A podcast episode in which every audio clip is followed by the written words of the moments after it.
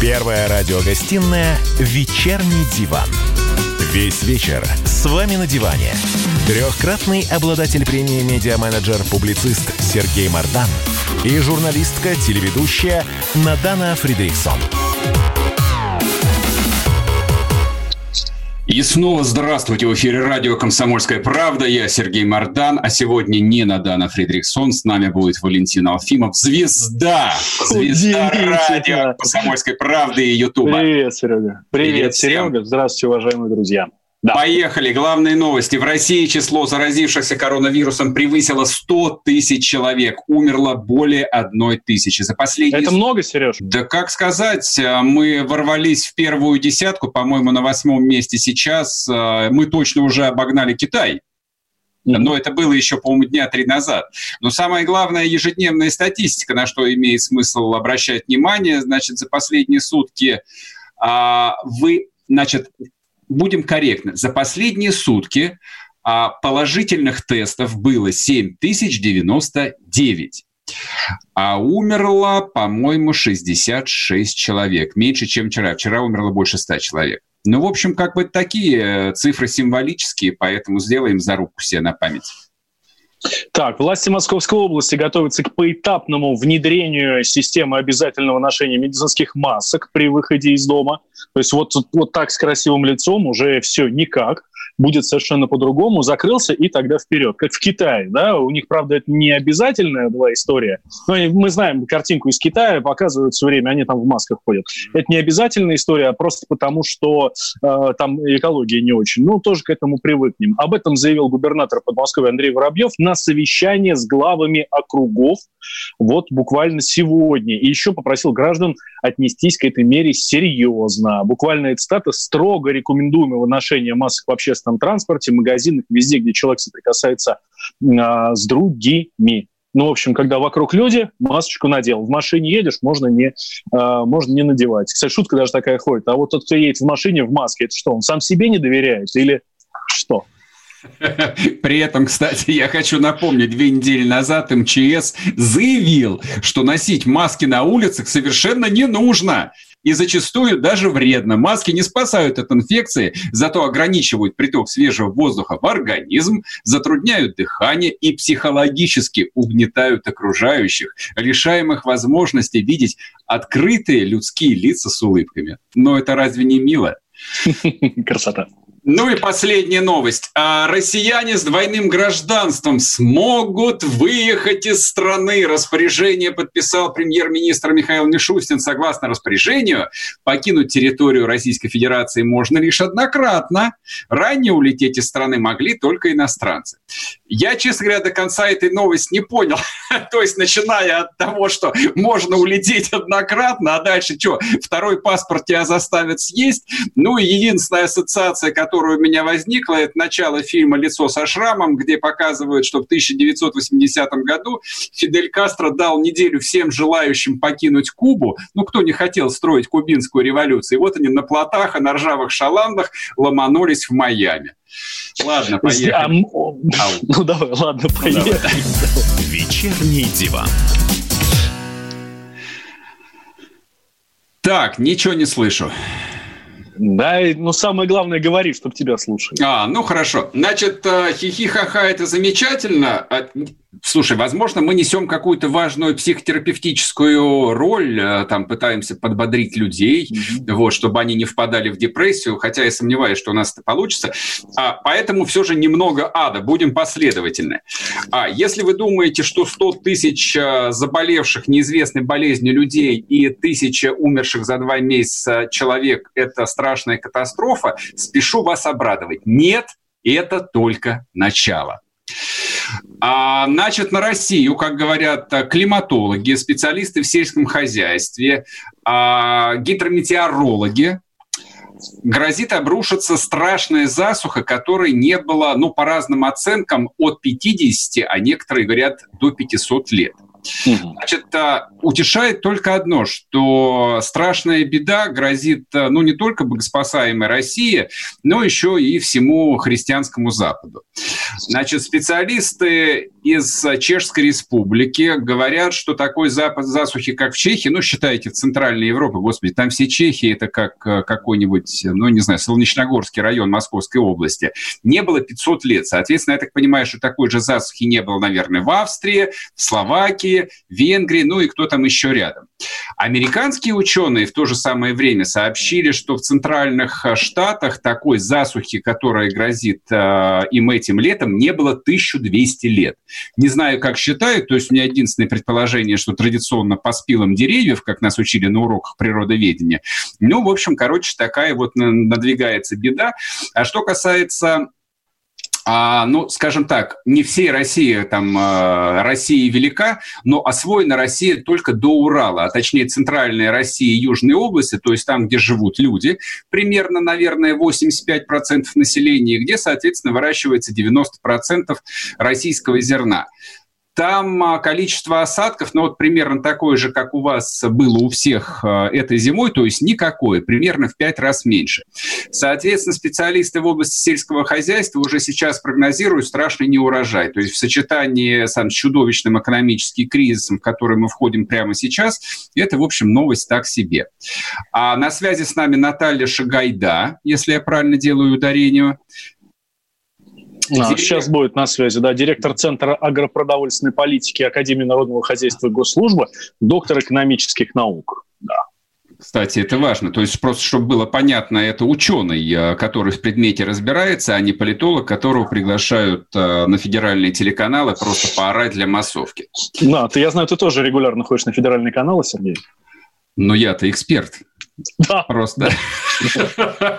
В отличие от других специалистов по сельскому хозяйству, я просто специалист широкого профиля. Вот. Ну и вообще человек э, харизматичный, интересный, почему бы, собственно, и нет.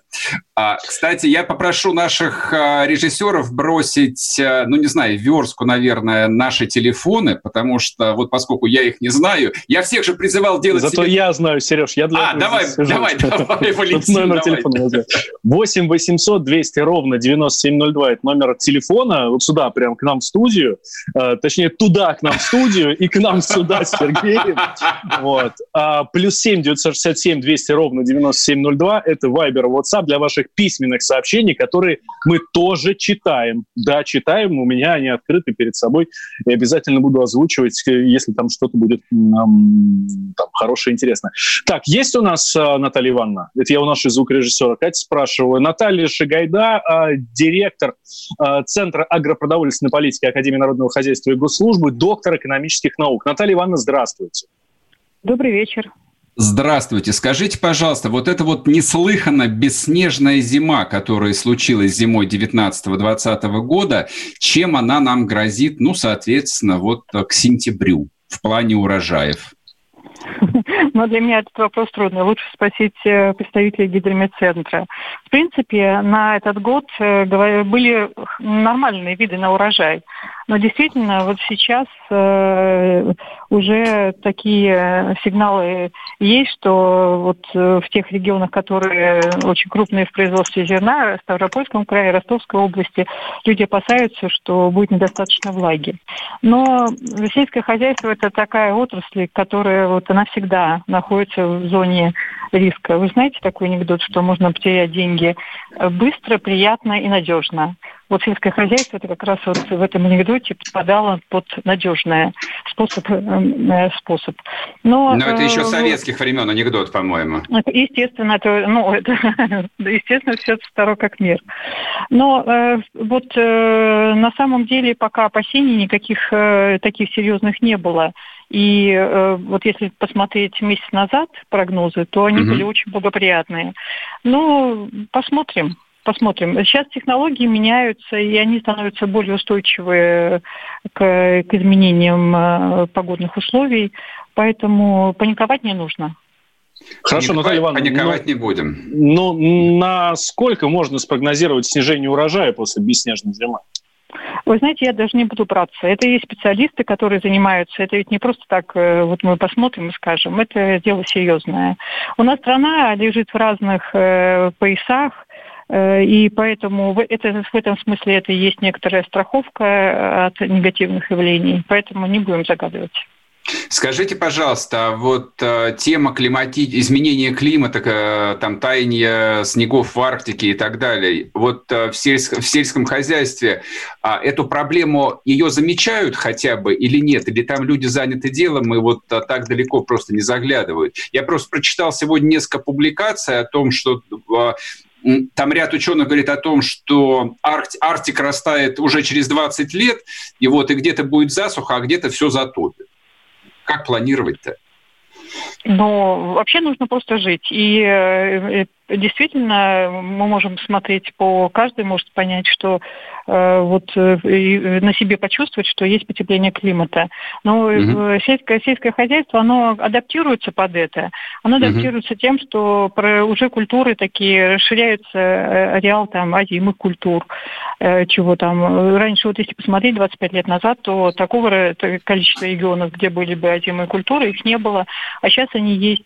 Поэтому сельское хозяйство, оно потихоньку потихоньку адаптируются ко всем изменениям. Кукуруза, смотрите, где она у нас растет, уже угу. просто практически э, мечты э, Хрущева исполняются все дальше и дальше она э, распространяется. Наталья Ивановна, мы сейчас уйдем на перерыв, а после небольшой паузы прервемся и продолжим разговор. Не уходите. Как дела, Россия? Ватсап-страна! Это то, что обсуждается и то, что волнует.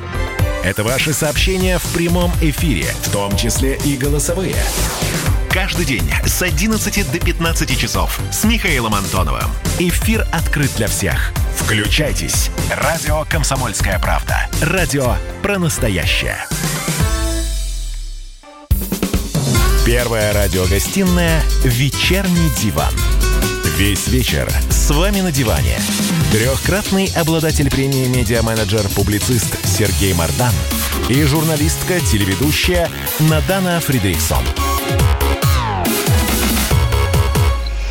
Снова здравствуйте. В эфире радио «Комсомольская правда». Я Сергей Мордан. Со мной сегодня в студии Валентин Алфимов. Продолжаем да. разговор о страшной засухе, которая обещали нам грозит. А, но вот Наталья Шагайда, директор Центра агропродовольственной политики РАНХИКС, доктор экономических наук, на минуточку говорит, что ничего страшного, сельское хозяйство приспособится, даже если вся Арктика растает и в Мурманске возникнет что-нибудь типа Анталья. А, Но Наталья... тогда мы просто в этом э, мы просто тундру засеем кукурузой, ну и всем остальным, будет все хорошо. А что, Сереж? У Я... нас правда будет теплеть, значит, где-то будет, можно будет сажать больше, чем сейчас. Я предпочел бы, чтобы лучше вот в Ставрополе там как-нибудь осталось э, примерно как сейчас, а по тундре пусть бегают песцы. В хорошем смысле этого слова. А, Наталья Ивановна, вы с нами? Ну, конечно, я все пытаюсь найти такой же тон, чтобы разговаривать в таком же тоне на такие темы. Давай, давайте, спрашивайте. А, скажите, пожалуйста, да, сейчас мы включим серьезных. А, значит, а, малое, малое и среднее предпринимательство в сельском хозяйстве. Я знаю вашу позицию по поводу крупных агрохолдингов. А, о том, что политика поддержки государства на вот сфокусирована на 10-15 крупнейших компаниях. Что вы думаете в условиях а, экономического кризиса, ну, который точно заденет, видимо, и сельское хозяйство, а вот а, фермерским хозяйствам, малым и средним, им вообще стоит рассчитывать хоть на какую-то поддержку со стороны государства или нет? Ну, во-первых, у меня нет такой, такого никогда не утверждения, что вся государственная поддержка сконцентрирована на 15 хозяйствах. Э, у нас действительно особенная такая структура, где получила распространение система э, таких многочисленных сельскохозяйственных предприятий, которые находятся в собственности одного лица. Это правда. А то, что э, вот э, какой же у нас средний и малый бизнес, в принципе, если рассматривать каждую отдельную сельхозорганизацию именно как организацию, то 98% или 97% у нас относятся к субъектам малого предпринимательства и там совсем немножко среднего. В основном э, каждое отдельное предприятие – это э, субъект малого и даже микропредпринимательства. Но они объединяются еще в холдинги, и поэтому у нас вот есть 100 холдингов, которые в которые входит достаточно мало предприятий, но они производят 38% сельскохозяйственной продукции. Угу. Вот э, такая история. То, что, конечно, фермерских хозяйств у нас много, конечно же, они слабые, э, слабые участники вот продовольственной цепочки, но они активно растущие, растущие они часто без всякой, без всякой или с минимальной поддержкой. И они разбросаны по всей территории России. Если Россия заинтересована в том, чтобы это была такая страна, в которой живут везде люди, то вот э, сельское хозяйство, фермерские, фермерские хозяйства небольшие, это как раз та основа. Угу, угу. Скажите, пожалуйста, а вот а, на протяжении последнего месяца, то есть не прекращается интенсивная дискуссия относительно того, что государство просто обязано в первую очередь спасать именно малые и средние предприятия, но упоминается в этом контексте, ну, понятно, кто там, условные барбершопы и условные рестораны. А почему но это правда вот удивительно, почему никто не вспоминает именно про малые и средние предприятия сельхозпроизводителей, почему они сами никак свой голос а, не поднимают. Или у них, э, в принципе, сейчас более-менее все спокойно? Ну, сложно сказать. Конечно же, нет. Э, сельское хозяйство ведет, э, ведет много разных отдельных бизнесов. Но, например, совершенно ясно, что сейчас находится в очень тяжелом состоянии, например, те, кто занимались производством цветов. То есть mm-hmm. магазины э, только вот по заказу там какие-то отдельные люди заказывают букеты. То есть практически у них нет реализации. А растения нужно каждый день поддерживать, чтобы когда все это кончится, это, эта отрасль сохранилась. Конечно же, они должны попасть в перечень тех отраслей, в которых вот нужно поддерживать первоочередную э, очередь. И, конечно, это не только э, именно цветы, это может декоративные растения, это могут те фермеры, которые сейчас э, вырастили и вот первый этот урожай, который поступал, может быть, угу. не, не в крупные супермаркеты. То есть те большие компании, которые имели надежные цепочки и большие партии, они более-менее выдержат. А вот те, которые были ориентированы на какие-то особые сегменты, ну, например, вот есть спрос, да, люди ходят праздники, празднуют, вот у них есть спрос. Или есть э, вот э, возле метро были небольшие лавочки там или еще где-то, небольшие рынки, куда э, от фермеров перекупщики возили первую продукцию. Вот перекупщики не приехали, все. И вся эта продукция, на которой была ранее, она вся пропадет. Конечно, э, должны активнее участвовать э, вот, управление сельского хозяйства э, районные, которые должны выделять эти типы, типы предприятий, формировать списки и представлять правительство. Значит, барбишопы шопы это смогли сделать, а вот в сельском хозяйстве пока этого, так, этого не слышно. Конечно, это должно быть, безусловно. Ясно. Спасибо вам большое. У нас в эфире была Наталья Шагайда, директор Центра агропродовольственной политики РАНХИКС, доктор экономических наук. А сейчас а, мы поговорим с Евгением Тишковцом, ведущим специалист, специалистом Центра погоды ФОБОС. Евгений. Добрый вечер. Здрасте. Скажите, пожалуйста, что происходит вот с этим пресловутым каким-то титаническим потеплением? А, видите, там а, разные прогнозисты говорят о том, что надвигается какая-то страшная жара на нас. А вот предыдущий наш собеседник сказал, да не, ничего страшного, и э, сельхозпроизводители по этому поводу совершенно не беспокоятся. А, ну, смотрите, я внесу ясность. Дело в том, что действительно в последнюю неделю э, ряд должностных лиц, причем представляющие одну и ту же организацию, я не буду ее называть, но вы, наверное, mm-hmm. понимаете, о ком я говорю, они противоречат... Нет, не понимаю. Да, ну это, это наш монополист, это Росгидромет, да. Значит, ага, так, ага. абсолют, абсолютно э, противоречивые данные. Вот э, министр природы Кобылкин докладывал президенту о том, что будет э, экстремально жаркое лето, ссылаясь на данные Росгидромета. Но ага. Росгидромет такие данные про лето не представлял.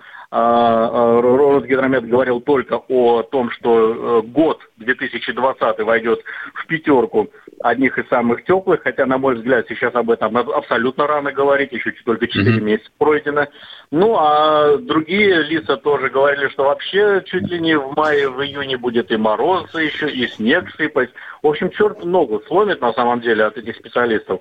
Что касается нашего взгляда на ситуацию, то Э, но по моему, по моему глубокому убеждению, вот в этом теплом сезоне 2020 года нет повода для беспокойства.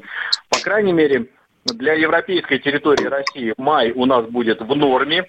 Э, сейчас мы будем выходить из этой холодной ямы и буквально уже 1-2 числа мы получим уже 10, 15, 12, 17 тепла. Дальше с 3 числа мы уже выходим на июньские показатели, за двадцатку уходим в центральной России. Ну, да, после чего небольшой э, сход, в, э, скажем так, в норму. Норма для мая, для центральной России это плюс 5-10 ночью и днем плюс 30-20. Ну и потом вторая половина мая уже такая предпродажная подготовка к э, летнему сезону, а летний сезон будет хорош э, во всех смыслах. То есть и по температуре чуть-чуть превышение, буквально на 1-2 градуса, причем в июне это будет э, плюс 2, в июле плюс 1, ну и август уже примерно по норме. Ну и по осадкам, да, по осадкам там, конечно, с первого месяца будет небольшой... 5 секунд, Евгений, очень коротко скажите сейчас. Алло. Так, сбил, сбил я вас. Все, Евгений, мы уходим на перерыв. Спасибо большое. В эфире был Евгений Тишковец, ведущий специалист Центра погоды ФОБОС. Нет.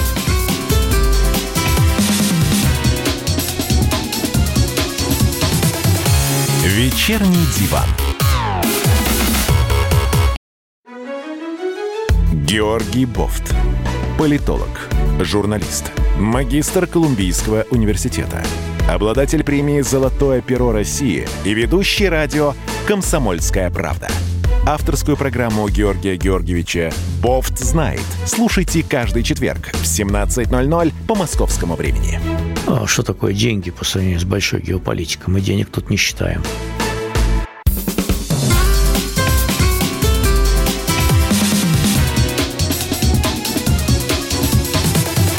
Вечерний диван.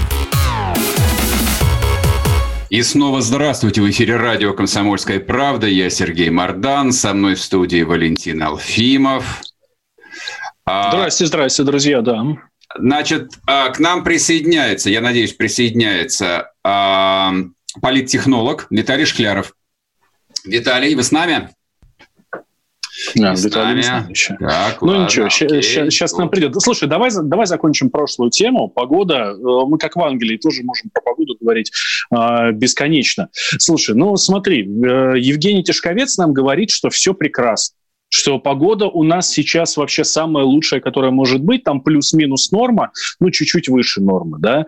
Хотя на следующей неделе, я напомню, в Москве, в центральной части страны, чуть не 25 градусов обещают, что для мая, ну, не очень-то типично. Ну, вот. для первых и... чисел, да, многовато, конечно. Да, и мы с тобой э, вместе читали новость, обсуждали новость, что в, в Чехии зафиксировали рекордную засуху, рекордную за последние 500 лет. Ну вот а, меня как бы все это и смущает, потому что тут даже не нужно быть климатологом, а, то есть да, даже моих знаний э, там на уровне природоведения, в каком там классе меня учили, в третьем, четвертом, начальной школе, я уж не помню. То есть как бы с детства объясняли, если много снега, это хорошо, значит будет много хлеба. По-моему, даже такая поговорка есть. Но снега-то в этом году вообще нету. Его нету там в Подмосковье, его нету там севернее, его нету в южных областях. Снега нет нигде. То есть откуда это все должно взяться? Нет, общеизвестно, там в прошлом году, а, ну просто я за этой темой слежу немножко, в прошлом году почему урожай был ниже, чем прогнозировали, потому что Краснодарский край Ставрополь заливало дождями. Вот. Ну хорошо, если в этом году будет точно так же, там, и они доберут это там дождем. Хотя была новость э, меньше недели назад о том, что в том же Ставрополье а, фермерам предлагают уже сейчас местные власти предлагают, предлагают скинуться деньгами на искусственное на искусственный дождь. Вот. Но то, что вот как бы с самолетов, не знаю, там распыляют какие-то ионы серебра, тоже Тишковец нам рассказывал, значит, и осадки выпадают. Ну, в общем, не знаю. А, хорошо, если все так, потому что, по крайней мере, того кризиса, который и так у нас по факту уже есть, этого более чем достаточно для ощущения полного счастья. Если плюс к этому еще и не урожай и засуха, ну тогда самое Чтобы время надеть... комбо. Да, надеть рубище, вот, и идти по пыльной дороге и проповедовать э, любовь, например. Вот, но я пока не готов к этому, откровенно говоря. Ну, нам, смотри, слушатели пишут, вы взрослые люди, вроде мозги есть, вы мозги свои включите, если не получается, прочитайте молитву «Отче нас», «Отче наш». Так вот, мы... и тогда мы все будем спасены. Да не, ребят, как бы русский человек э, молитву «Отче наш» читает минимум два раза в день, э, в, там, э, в утреннем и вечернем правиле. Вы, а вы как думали? Вот, а одна засуха никак не влияет, честно говоря. То есть засуха она все равно либо есть, либо ее нет. Так, ладно, значит, к нам присоединился Виталий Шкляров. Виталий. Да, поли- политехнолог. Мы вас не слышим, Виталий. Включите микрофон. Да, привет всем. Здравствуйте. Здравствуйте. Здравствуйте. А, добрый вечер. Да, мы потратили немного времени, которое предполагали потратить на вас, на разговоры про погоду, про погоду поэтому с места в карьер погоним. А скажите, пожалуйста, значит, вот э, в ситуации э, тотального карантина, в ситуации э, ужесточающегося экономического кризиса, что будет происходить с рейтингами власти? Ну, во-первых, мы видим, э, что они уже падают. Мы видим, что у Путина как никогда низкий рейтинг, но они падают везде. Везде был одинаковый тренд. Смотрите, только появилась э, эпидемия коронавируса, у всех взлетели рейтинги. Даже у такого не сильно популярного и рукопожатного Трампа. Почему? Потому что, конечно же, в ситуации неопределенности, большого кризиса и страха перед будущим люди, конечно же, сплачиваются за спиной э, государя и э, каким-то образом пытаются надеяться на совместное решение, на, на прохождение через вот такую кризисную фазу. Поэтому у всех взлетело.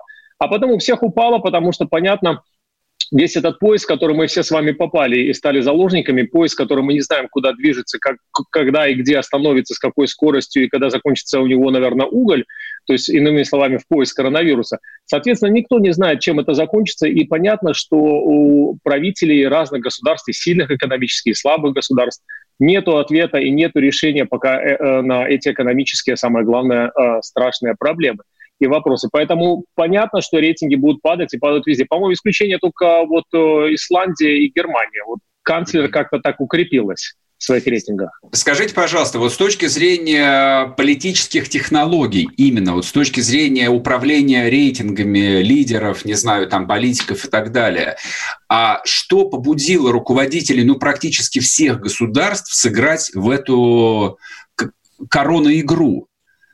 Ну, зачем? Знаете, безвыходность? Про... Ну, ну, а безвыходность, как... это же проблема, ее нужно решать, люди умирают, никто не знает, как совладать с этим вакциной, нету, э, падает, э, естественно, экономический уровень, безработица повышается, ко всему прочему упал уровень э, э нефти, э, цены на нефть. Ну вот все, э, беда не пришла. Не, я, я, поэтому... я, я неправильно, наверное, я нечетко сформулировал. А, вопрос у меня был такой, то есть очевидно, там, если ты загоняешь а, все свое население на карантин, у тебя падает экономика, там на десятки процентов. Вот. При этом ты спасаешь жизни, ну, условно, ну, берем Россию, как меня весь остальной мир слабо интересует, берем Россию, здесь за полтора месяца, там даже больше, умерло тысячи человек. Причем сколько людей умерло, не получивших медицинскую помощь по другим показаниям, никто не считает, но очевидно, что больше. Но в чем а, логика этого самострела? При том, что рейтинг все равно падает.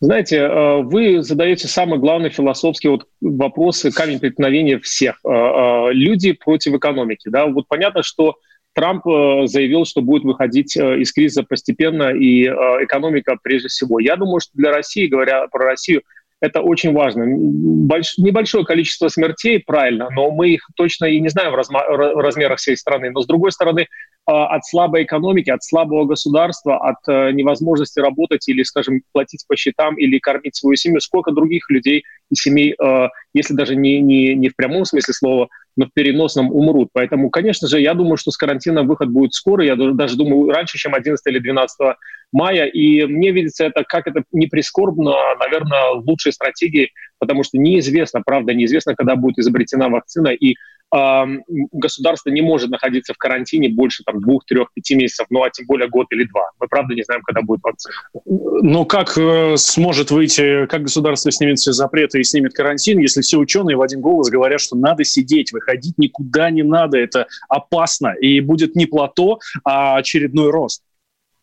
Понятно, но еще раз, вот э, что в конечном итоге, вот как правильно был поставлен вопрос, более опасно – страна в руинах, экономика в руинах, и когда десятки, сотни тысяч людей, миллионы останутся без работы и выйдут на улицу и, э, не знаю, э, не доведи Господь, будут громить и э, протестовать, или все-таки там какое-то количество людей, которые умрут от того, что у них слабый организм. Этот, конечно, социал-дарвинистический такой подход, он немножко вызывает э, э, критику и отторжение, это правда, но э, какой у вас? Это классический вот такой философский вопрос. Э, поезд летит, и вы убьете одного или там убьете э, двоих, да? То есть, ну, мне кажется, тяжелая ситуация, но э, экономику нужно спасать. Без экономики не работает ни одно государство. Без денег мы все станем совсем другими, и как нация, и как страна.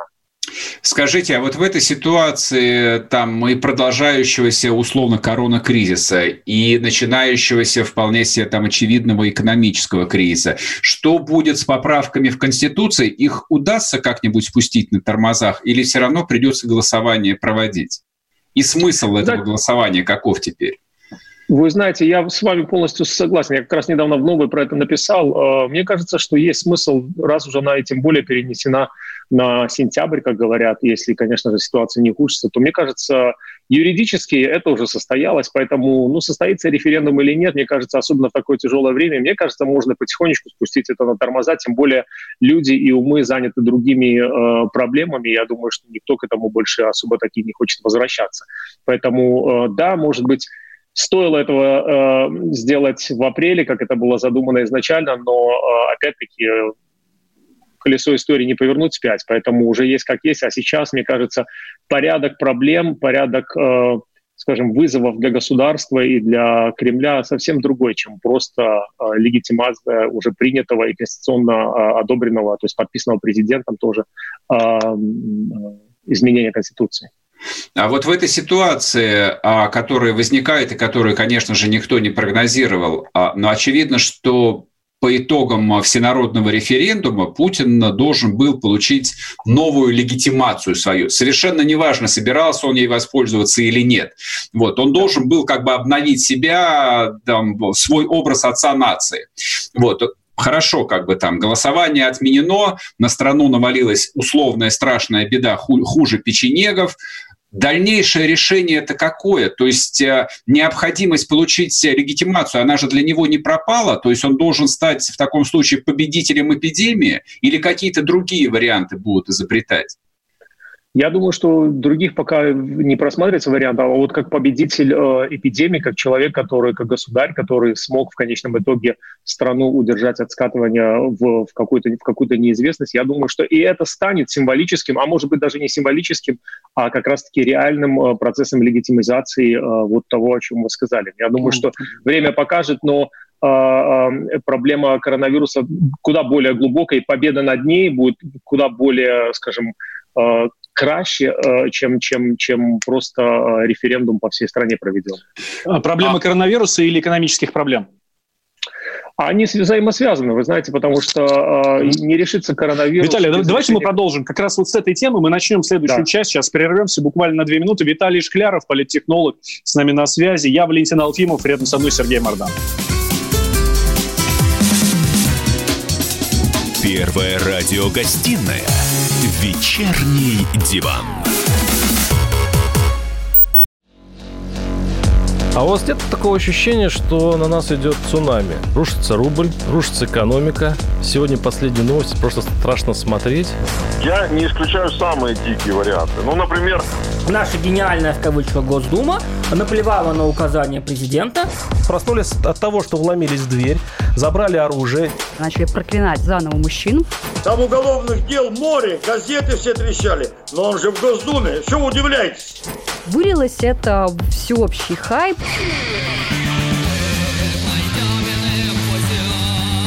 Человек против бюрократии. Программа Владимира Варсовина.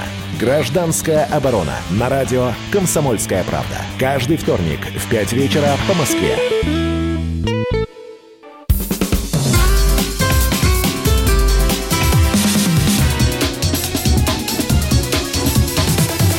Вечерний диван. И снова здравствуйте в эфире радио «Комсомольская правда». Я Сергей Мардан, со мной в студии Валентин Алфимов. С нами разговаривает Виталий Шклеров, политтехнолог. Да, Привет, продолжаем. Виталий, вы с нами? Да. Да. А, да. Мы как раз прошлую часть закончили на том, а, кем должен быть э, Путин для того, чтобы пройти легитимизацию вот, это, вот этим вот голосованием. Вы, кстати, уважаемые друзья, называете все это дело референдумом, но я напомню, что это не референдум, а всенародное голосование принципиально разные вещи, да? А почему а, принципиально, кстати? Юридически а, или, или, или это, по сути? Это юридически разные совершенно процедуры. Mm-hmm. И, собственно, Федерации референдумов быть. не было как таковых, да, они юридически совсем и по, и по форме, и по процедуре совсем другие, а тем более уже голосование как таковое, оно не имеет юридической силы, потому что уже принят, угу. приняты поправки, подписаны президентом. А референдум – это как раз-таки голосование, которое вступает в юридическую силу после результатов референдума. Да, Виталий, здесь я, я напомню, что президент много раз говорил, если народ примет, значит будет, если не примет, значит не будет. Да. да. Ну, 22 апреля, поскольку уже прошло, и все про него забыли, и, в общем, точно головы у всех заняты, но вот э, в последнюю очередь, наверное, поправками Конституции, даже не знаю, кто вспомнит об этом или нет. Виталий, скажите, пожалуйста, а что вы думаете, прогнозировать ли досрочные выборы в Государственную Думу, о чем говорили там тоже еще пару месяцев назад? Или это с повестки дня снято? Я думаю, что, во-первых, снято, во-вторых, непонятно на, на какой э, период времени. Мы видим, что я даже, кстати, был один из тех э, людей, которые писали про досрочные э, выборы в Госдуму, и они с той точки зрения еще пару месяцев назад казались совершенно логичными и э, обоснованные, тем более в рамках вот, э, поправок в Конституцию. Но сейчас э, я думаю, что э, попытаться в такое опасное и самое главное – для людей неопределенное время попытаться людей вытянуть на избирательные участки, мне кажется, было бы ошибкой. Почему? Вы думаете, ну, будет большое протестное голосование? Нет, я думаю, что будет маленькая явка. О, ну хорошо, а если запустить пару каких-нибудь ярких новых партий, ну не знаю, типа там партии Прилепина, вот, э, как она у нее, по-моему, партия за правду называется, мне кажется, да. Константин Малафеев э, тоже начал подготовку к созданию национальной русской партии, ну, судя по его последним там текстам, которые он размещает и говорит на Первом канале.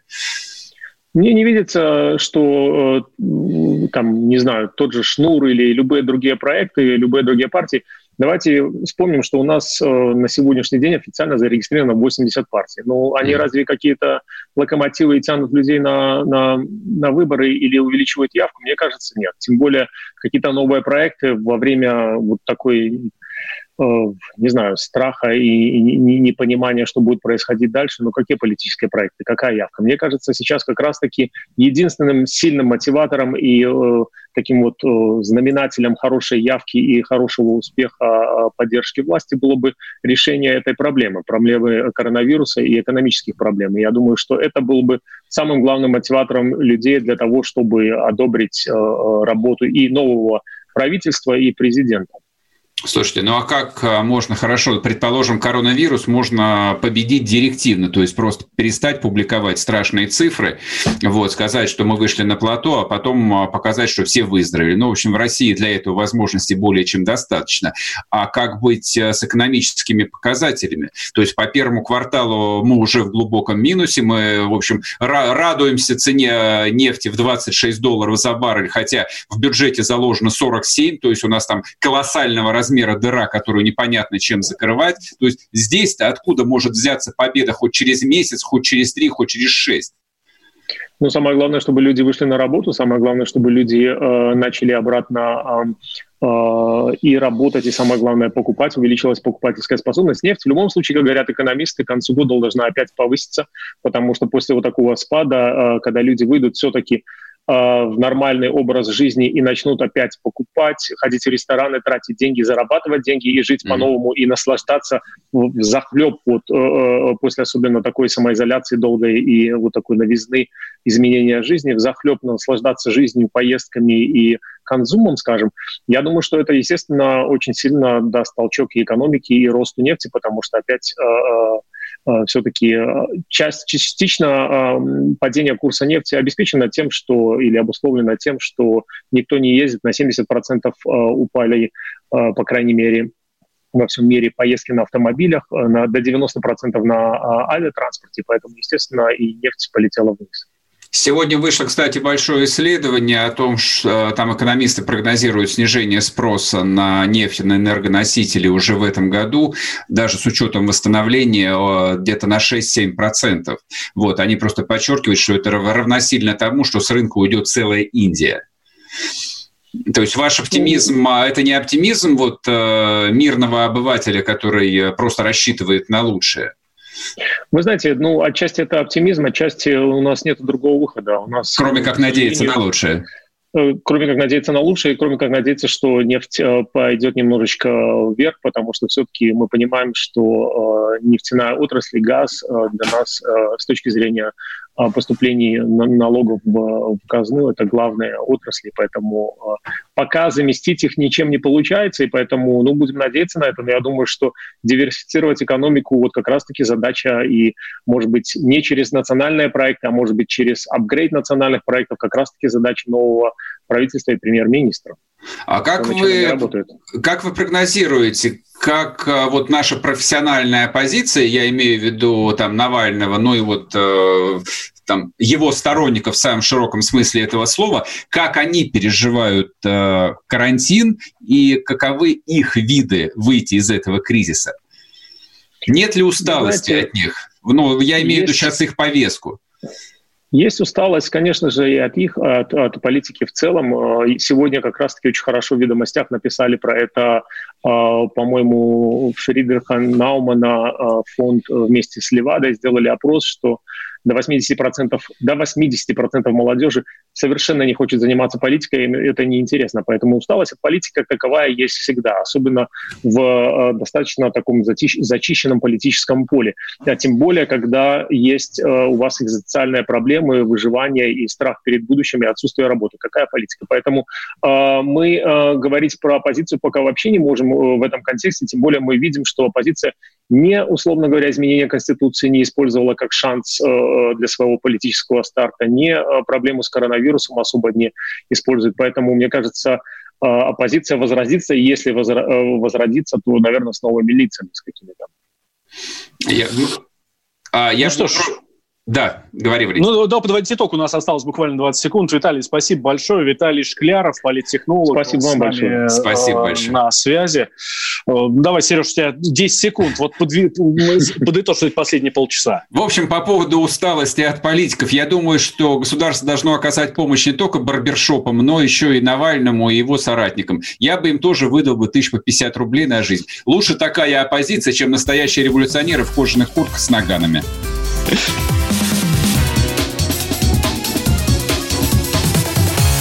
Вечерний диван. Давным-давно в далекой-далекой галактике Я просыпаюсь. Ein, zwei, полицай. Крошка моя, я по тебе скучаю. И Сережа тоже. Мы с первого класса вместе. Тетя Ася приехала! На небе тучи, а тучи. А также шумелки, пыхтелки и сопелки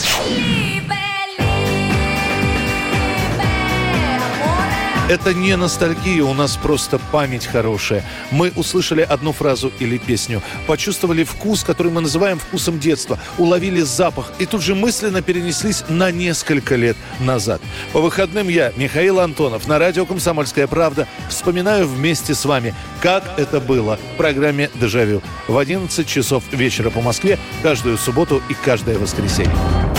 Hasta la vista, baby.